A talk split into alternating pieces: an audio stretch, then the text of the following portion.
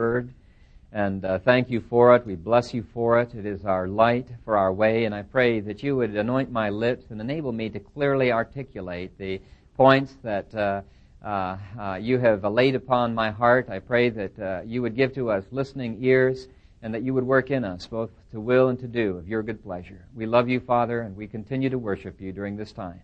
In Christ's name, amen. You may be seated.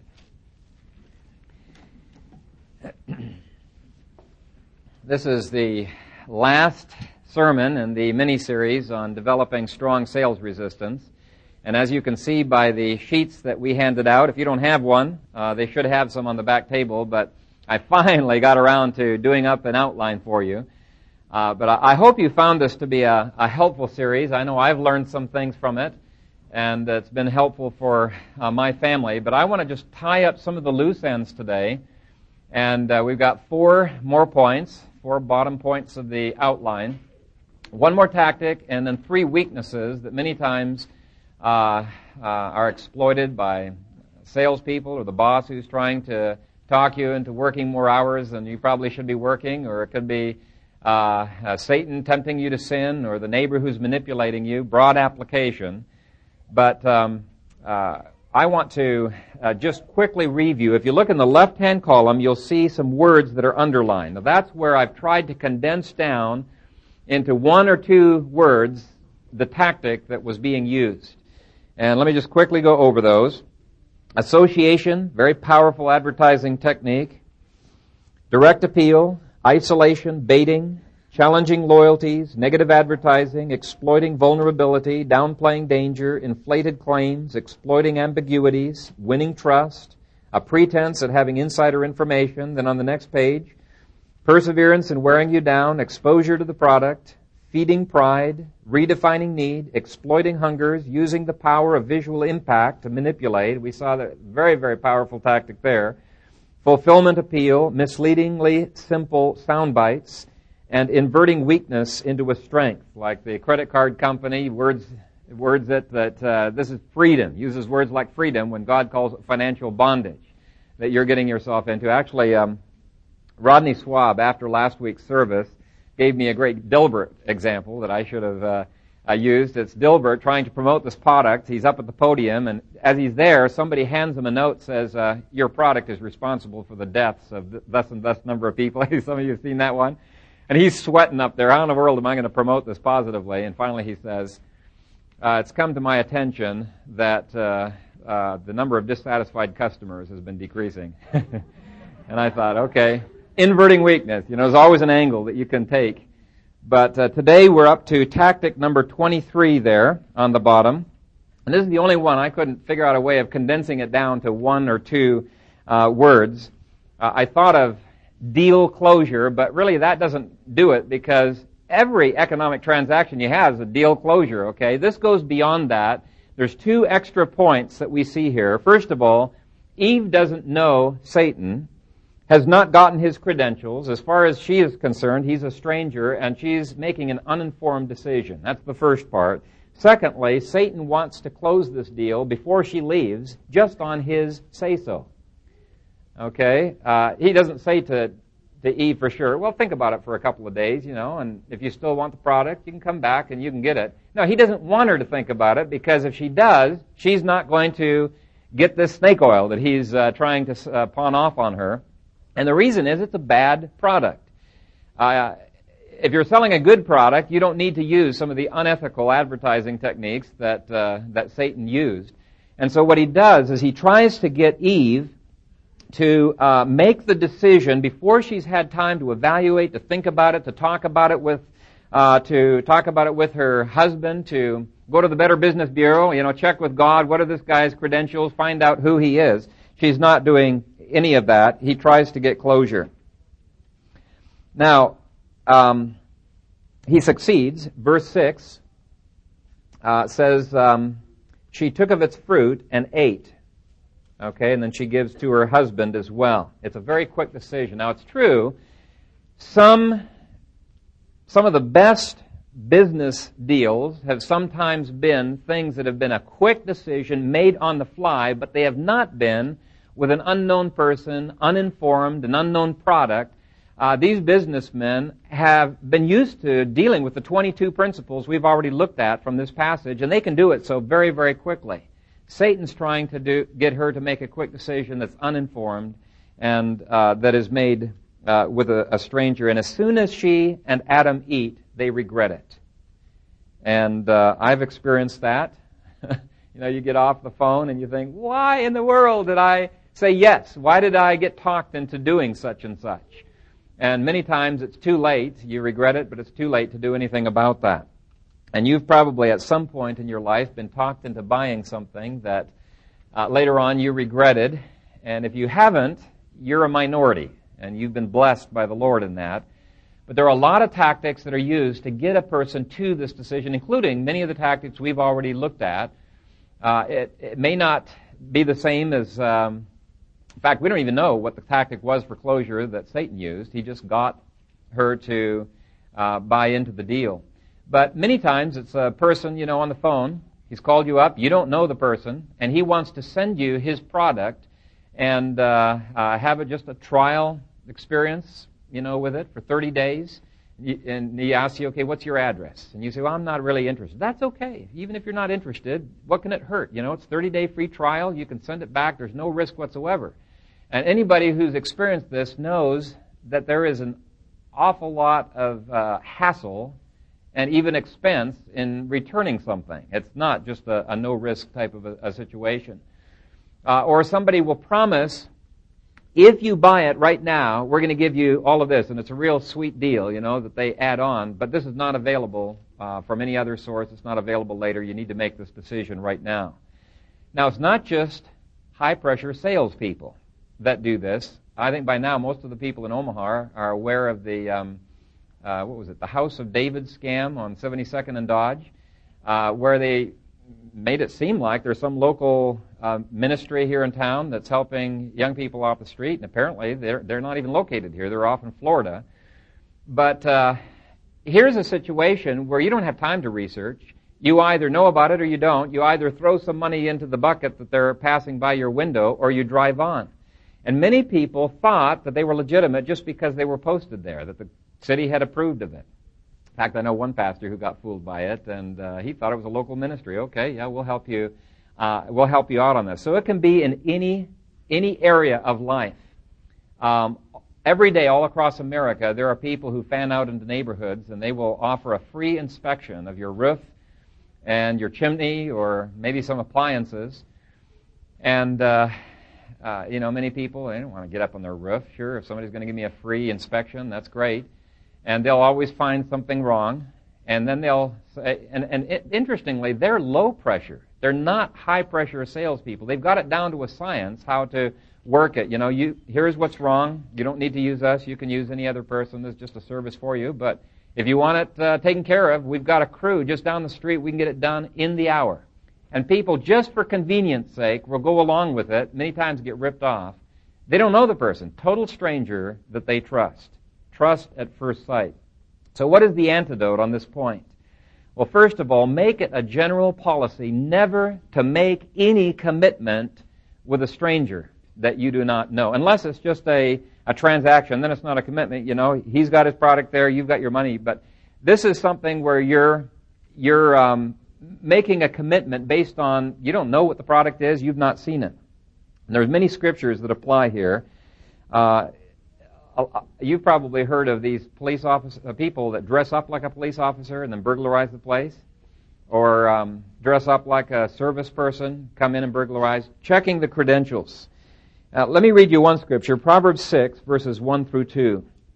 If you have shaken hands in pledge for a stranger, you are snared by the words of your mouth. And so the first antidote is, don't make monetary commitments to strangers. Shaking hands means making a deal. It's not just a transaction. You don't need to shake hands. You know, if he's got the goods, you got the money. But it's making some kind of a commitment down the road. Now, Solomon considers this to be so bad that if you've done it and you can get out of it, you need to do everything that you can to get out of it. Uh, If you can't get out of it, there's no money back guarantee or whatever. Well, you just have to take your licks. Your your word has to be as uh, as good as gold. But here's what he says uh, if you can get out of it in the next verses. Deliver yourself. Give no sleep to your eyes, nor slumber to your eyelids. Deliver yourself like a gazelle from the hand of the hunter, and like a bird from the hand of the fowler. And so the first um, antidote is to make it a general rule to never make deals with strangers that you can't check the background of these people, you know, whether it's on the phone or a person coming up to your doorstep. Second, be suspicious of the person who's trying to force a decision immediately. You know, this this deal's only for now. You've got to decide. No, you can't talk. If if you cannot think about it and you cannot evaluate it, be suspicious of that. Proverbs twenty-one five says, "The plans of the diligent lead surely to plenty, but those of everyone who is hasty surely to poverty." So he says, it's planning versus hasty decision. And he's saying, those who are hasty, everyone, leads to, surely to, to poverty. So don't be hasty in the purchase decision. Sleep on it. Third antidote, do some research. Is this person really who he claims to be? Many people will, will believe it just because they've given a handout. You know, they've got some stationery that's got their name on it. And who knows if they've developed that themselves. The Bible says the first one to plead his cause seems right until his neighbor comes and examines him. And so the point is, if the only information you have is the information that this person has given to you, there's no way of checking out if he is legitimate or not. Uh, almost every week, sometimes it's two or three weeks in between, but almost every week this time of year, I get at my office bills, well, they look like bills, from, uh, and they're, there are different names that are on there, but uh, Yellow Pages advertising. And it looks like the advertising bill that I'm expecting in the mail from the one, you know, the Yellow Pages I'm advertising in.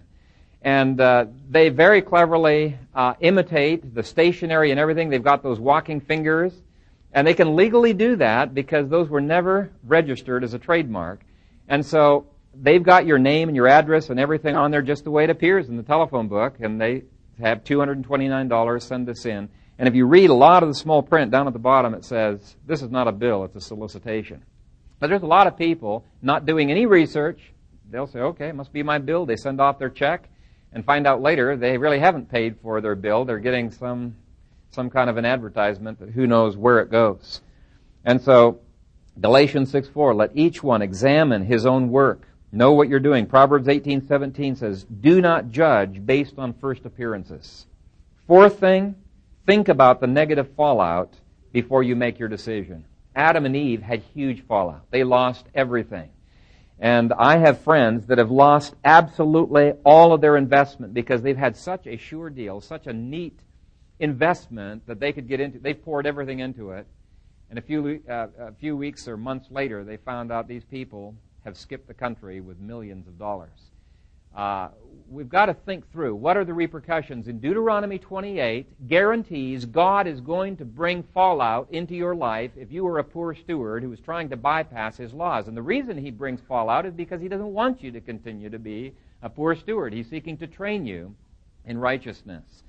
Uh, in First Corinthians chapter ten, uh, Paul says, he lists all kinds of these judgments that God brings on his people, and he says, these things happen to them as examples.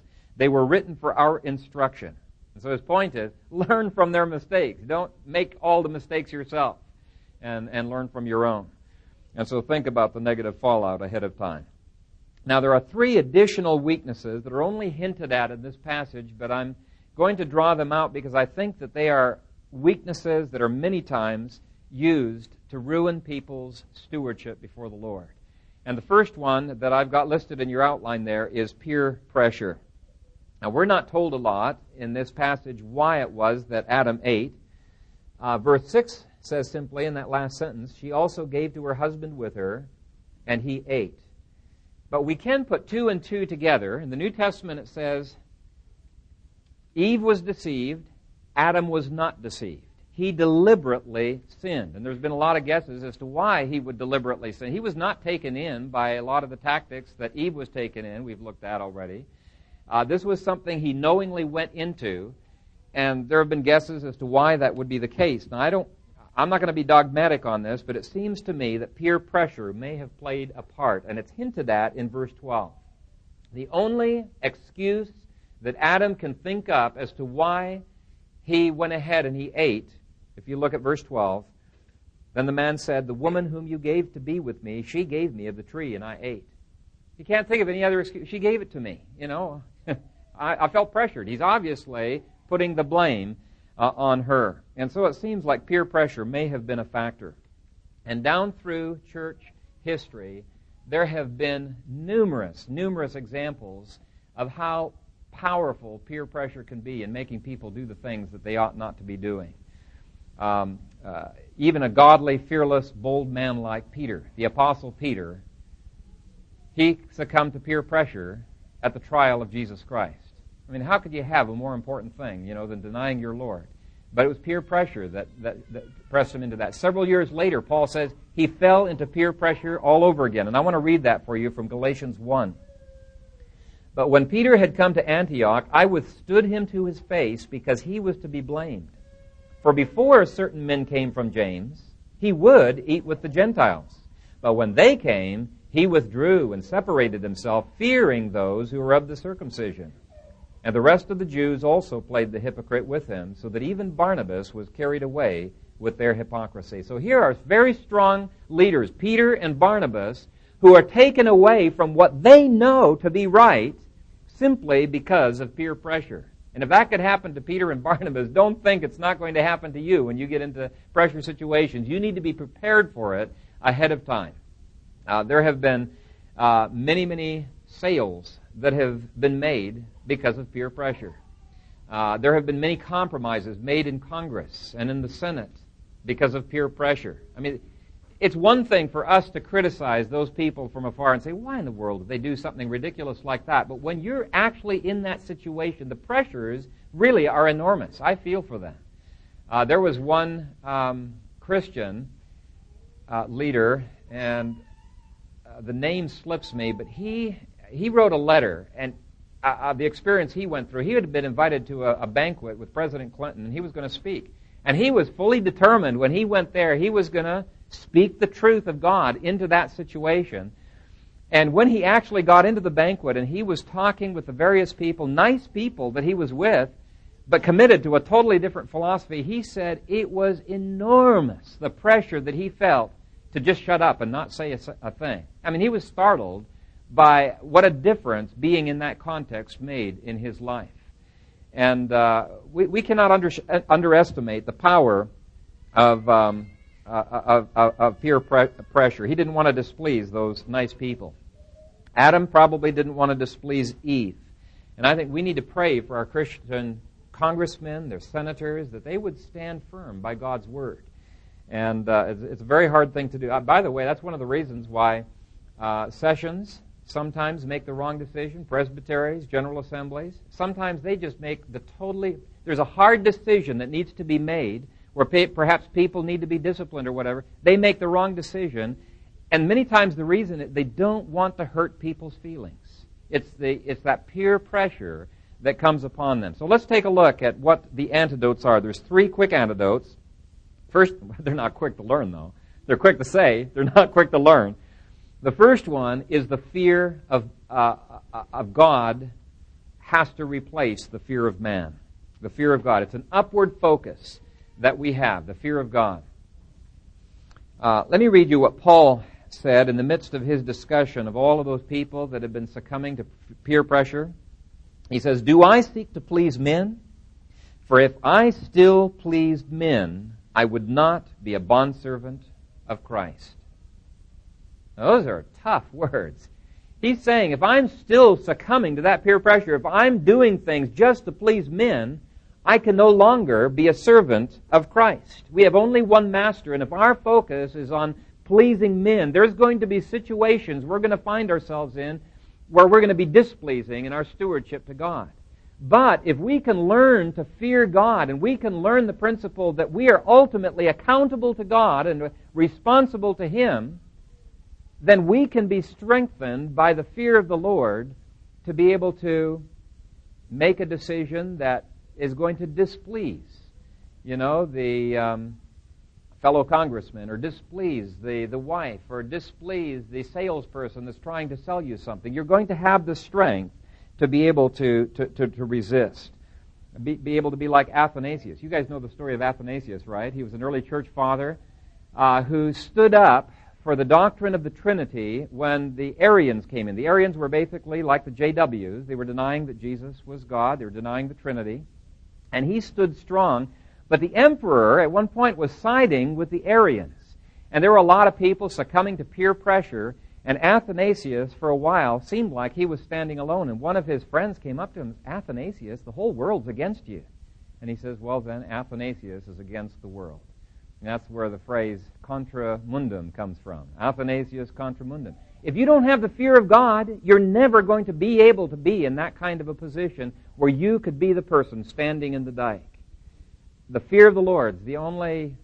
Uh, it's not the only, it's the key thing, I think, that replaces the fear of man. The second one is love. And by the way, I think sometime in the near future I would love to do a, an extended series on the fear of God. That is such a neglected topic in the Church of Jesus Christ. Uh, you know, the joy and the closeness and the intimacy has to be balanced with the fear of the Lord. The fear of the Lord is the beginning of wisdom. God defines a Christian as one who trembles, you know, at his name. And so that's a, a, a series that I'd love to talk through. But the second antidote is love. First John four eighteen says, there is no fear in love, but perfect love casts out fear, because fear involves torment. But he who fears has not been made perfect in love. He says, when you love your family, you're going to do what is in the best interests of your family, even if it's going to be an unpopular decision that you are making. See, basically, the fear of uh, uh, uh, uh, uh, uh, peer pressure is the fear of man. And love is one of the antidotes to the fear of man. It casts it out. The third antidote is accountability, spending time with people who are governed by the Scriptures, people who are more mature than yourself, rather than simply spending it with your peers. I think one of the big problems in the Christian community is they uh, everything has to be peer-dependent. Even for the adults, you're just with your peers. And the Scripture says, no, you need to mix things up. If you have your children all the time with their peers and not with those who are older, they're going to be governed more by peer pressure than they are. But the same is true of adults. You need to be spending time with people who are more mature than you. And you say, well, I don't have as much fun with them. Tough, you know. Spend time with those that you have fun with, but you need to also spend time with those that um, uh, can draw you along into a closer relationship with the Lord. Scripture says, bad company corrupts good habits. First Corinthians fifteen thirty-three. Proverbs twenty, verse nineteen. Do not associate with one who flatters with his lips. Proverbs twenty-four twenty-one, do not associate with those given to change. Proverbs twenty-two twenty-four, make no friendship with an angry man. With a furious man, do not go. Those are the kinds of people who are going to influence you in a bad direction through peer pressure. And he says, don't make friends with them. Don't associate with them. You need to be spending more time with those who are mature, who can pull you along in your Christian walk.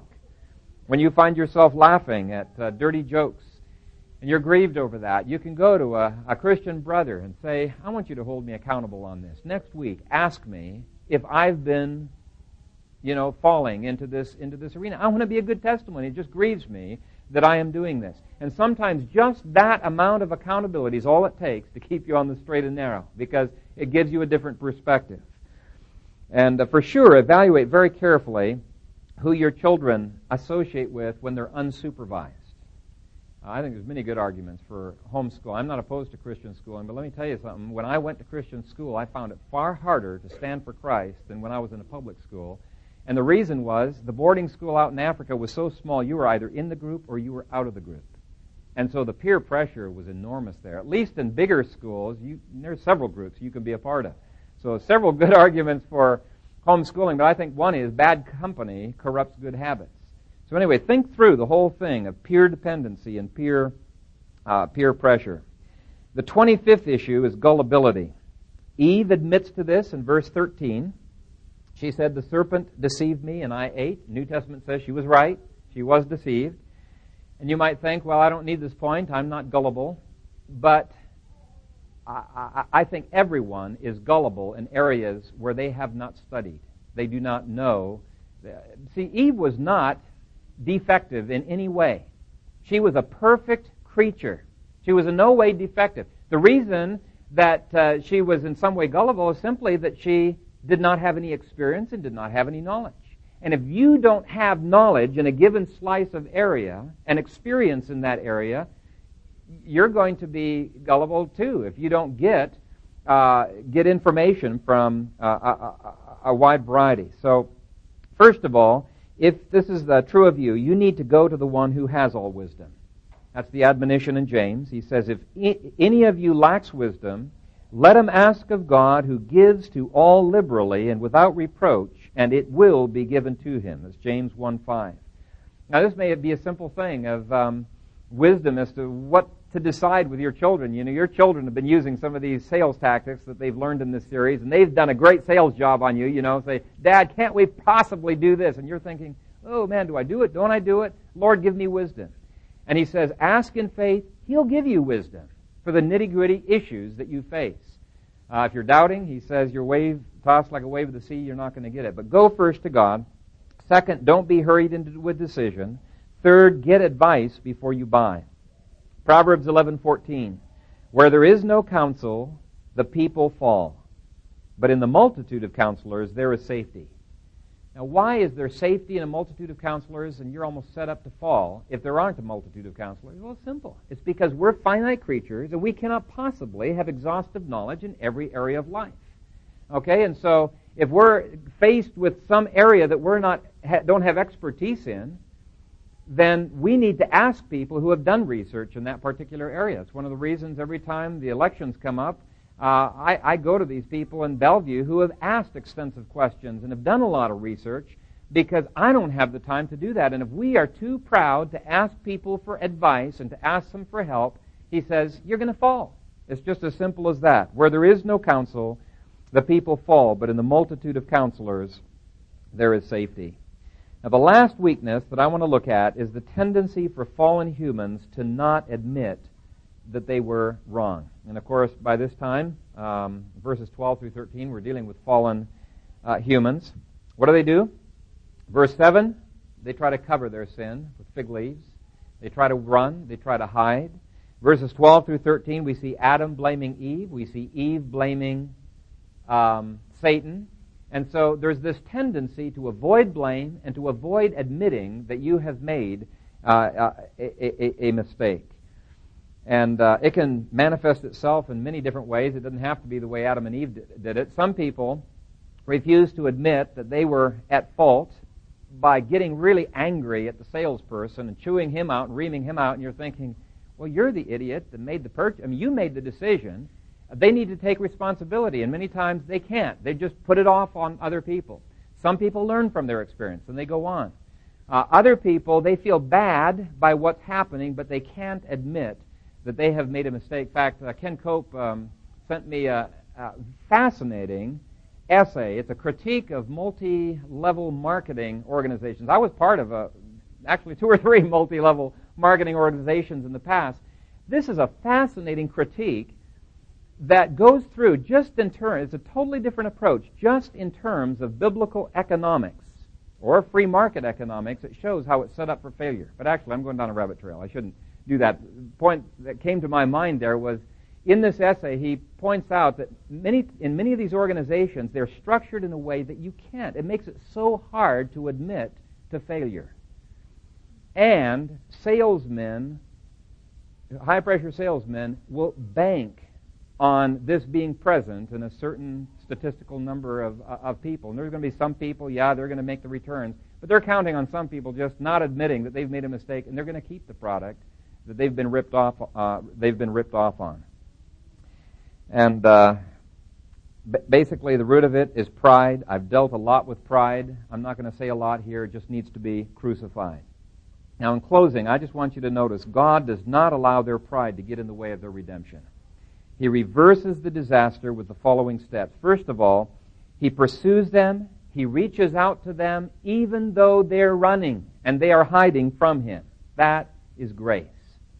Okay? God doesn't wait for them to make the first step. He runs after them. And you know, as Dominion Covenant Church begins to reach out with mercy ministries into the lives of people whose lives are messed up, our tendency is going to be, well, I'm not going to help them until they show themselves worthy. Adam and Eve were not worthy. We need to be willing to reach out and to pursue people in love when they're hiding because they're just too ashamed to open up. They're too ashamed to admit. Look at verse eight. And they heard the sound of the Lord God walking in the garden in the cool of the day, and Adam and his wife hid themselves from the presence of the Lord God among the trees of the garden. Okay, I think that's the most natural reaction of fallen man, but look at God and what he does in verse nine. Then the Lord God called to Adam, said to him, "Where are you?" That's grace reaching out. Second, God is not satisfied. He doesn't just say, okay, we're going to minister to all these people, hand out money galore. No, he holds them accountable. God is not satisfied with their surface answer. Verse ten, here's Adam's answer. He said, "I heard your voice in the garden, and I was afraid because I was naked, and I hid myself." Now, there are a lot of people that have their hang-ups about God and and church and hang-ups with other people, and, you know, they're they're quick to blame God for not caring and blame the church for having hypocrites and being uh, judgmental and whatnot. Everybody else is at fault. That's a surface answer.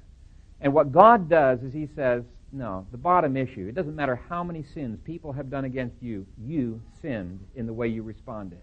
And he brings the law to bear in their lives, and he seeks to bring conviction with that law. And I think we need to follow God's method. You find this method all throughout the Scriptures, but look at verse, verse eleven. He said, "Who told you that you were naked? Had you eaten from the tree of which I commanded you that you should not eat?" He says the bottom line is that you sinned. You sinned. He brings the law to bear in their lives. J. Gresham Machen once said, "A new and more powerful proclamation of that law is perhaps the most pressing need of the hour. Men would have little difficulty with the gospel if they had only learned the lesson of the law. So it always is. A low view of law always brings legalism in religion. A high view of law makes a man a seeker after grace. Pray God that the high view may once again prevail." And uh, I, I think we just need to learn to start calling these poor economic decisions, the bad stewardship that we have, sin. You know, don't label it a mistake. It's sin, and we need to repent of it. We need to say to the Lord, "Lord, I need your grace. I need your help so that I can be a steward as you've called me to be." And then comes God's sovereign curse and his sovereign gospel side by side. Everything in life was cursed in verses fourteen through nineteen. But let me just end with verse fifteen, the gospel. "I will put enmity between you and the woman." Now that's a remarkable statement because at this point she was not at enmity with Satan. She was in covenant with Satan. She was a friend of Satan. She was in Satan's family. Now she might not have admitted to it, just like the Pharisees wouldn't admit to the truth of Christ's statement when he said, "You are of your father the devil, and the desires of your father you will do." But that was the fact of the matter. And if she was to be at enmity with Satan, God had to sovereignly reach in, pull her, pull, pull her out of Satan's kingdom, out of his family, regenerate her heart, and make her at enmity. What this is, is it's a proclamation of God's sovereign grace making a change. And it's a wonderful one. Uh, James four four says, "You cannot be a friend of the world and a friend of God. The two are mutually exclusive." And so that's what God's doing. He's making her an enemy of Satan, a friend of God. Now that continues in family lines. He says not only that he puts enmity between you and the woman, but between your seed and her seed. Ultimately, Jesus is the seed of the woman, but it's a corporate singular that's used here. In other words, it's all of the people who are united to Christ as well, and that is through family lines. And then he says, "He shall bruise your head, you shall bruise his heel." Though Satan severely wounded Christ on the cross, Christ stomped on Satan's head and uh, and uh, reversed everything that Satan did. He's beginning that process of reversal even through the gospel now. Uh, by the way, if you want a great hymn that that uh, looks at that, it's "Joy to the World," um, you know, where he says, "No more let sin and sorrows reign, nor thorns infest the ground." Uh, anyway, he talks about his grace going far as the curse is found. As far as the curse went, and it covers everything, that's how far God's grace is going to manifest itself until finally there's a new heavens and a new earth. And what I want to ad- admonish you guys to do is to submit to Christ's claims in every area. That's his law coming. But apply his grace to everything you do, including your stewardship. Many people say, "Economics, what does that have to do with the gospel?" Well, it does. God's grace has to be lived out in every area of our life. He claims every square inch of territory in the Great Commission. And so I admonish you to seek to be better stewards by studying, applying, reapplying the principles we've been looking at over the past five sermons. Let's pray. Father God, we thank you for your word. We thank you for the practical admonition that it gives to us. And uh, even though sometimes uh, portions of your word are hard to understand, I just pray that you would give to us eyes of understanding that come from your Holy Spirit. Illumine us and enable us to have the wisdom to apply your Scripture in our day-by-day walk. I pray that you would bless this, your people, and that uh, their hearts would be encouraged, uh, that your grace lifts up and sustains and accomplishes what we in our own selves could not do. I pray that you would protect us from Phariseeism, protect us from seeking to be stewards in our own strength. Help us to do every, to take Paul's admonition uh, seriously, that uh, that he was crucified with Christ, and it's no longer he who lives, but you who live through him. May we be able to make that testimony. And I pray, Father, for your blessing, your rich blessing to rest upon this, your people. In Christ's name, amen.